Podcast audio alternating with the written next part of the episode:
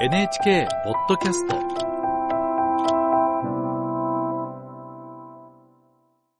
ドイツからです。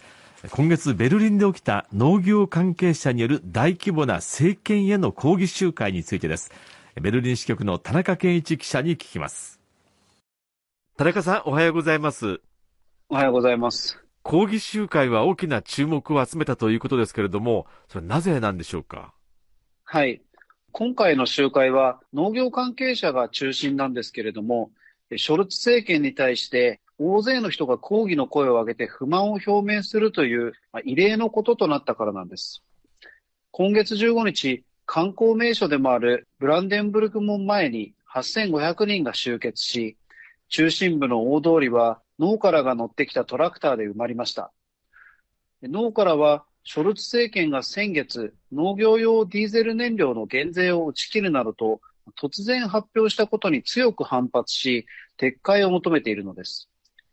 今月は農業団体の呼びかけで、農家らが各地の高速道路の入り口をトラクターで塞ぎ、交通を麻痺させるといった活動を展開し、影響も出ています。私が話を聞いた農家は、1年間で300万円ほどの負担増になり、経営が立ち行かなくなると訴えていました。3年前の連邦議会選挙で農業支援に力を入れると公約していた与党に投票したということで、有権者への裏切りだと憤りをあらわにしていました。うん。なぜ政権は支持者の信頼を失うようなことをしたんでしょうか？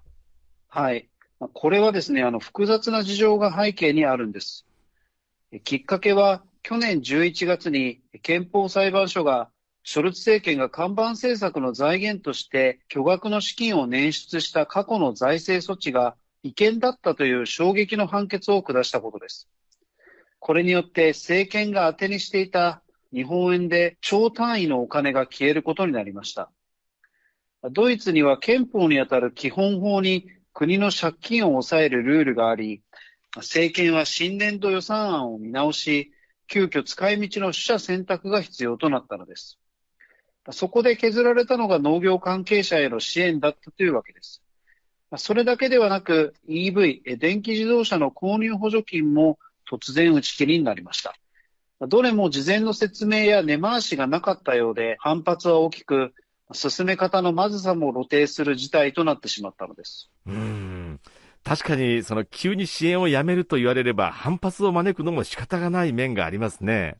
そうですね。政権は農家らの激しい反発を受けて一部は撤回したのですが農業団体は全面的な撤回を求めていて今後も抗議活動を続ける方針です。今回の農業関係者らの反発を招いた政権の一連の対応はショルツ政権のさらなる弱体化につながる可能性もあります。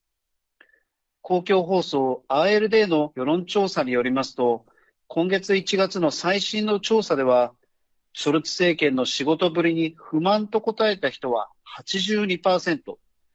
そしてショルツ首相の仕事ぶりに満足と答えた人は19%にまで落ち込んでいます。ショルツ政権は発足直後にロシアのウクライナ侵攻が起き、ロシア産天然ガスの供給減少によるエネルギー危機の発生が懸念されましたが、代替エネルギーの確保などを進め、暮らしや経済への影響を回避したという評価の声もあります。ただ、理念や政策の異なる3つの与党による連立政権で、去年から意見対立が目立つようになって、政治も低迷し、支持が離れていました。ドイツ政治に詳しいカッセル大学のシュレーダー教授は、ショルツ政権について、政権に対する肯定的なイメージが否定的なものに置き換わったと指摘しています。ドイツではこうした状況の中で、既存政党や指揮者などから極右だと警戒される右派政党、ドイツのための選択肢が政権への不満や批判を受け止める形で勢力を伸ばしています。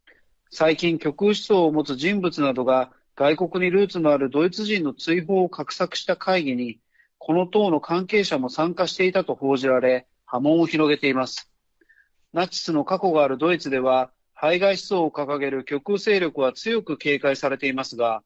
ドイツのための選択肢は警戒されながらも、政党別の支持率では、ショルツ政権の与党を上回って2位に立っています。政権の任期は残りおよそ2年です。国民の支持を回復させられることができるかどうかが、ドイツ政治の今後の行方を左右しそうです。はい。ベルリン支局の田中健一記者に聞きました。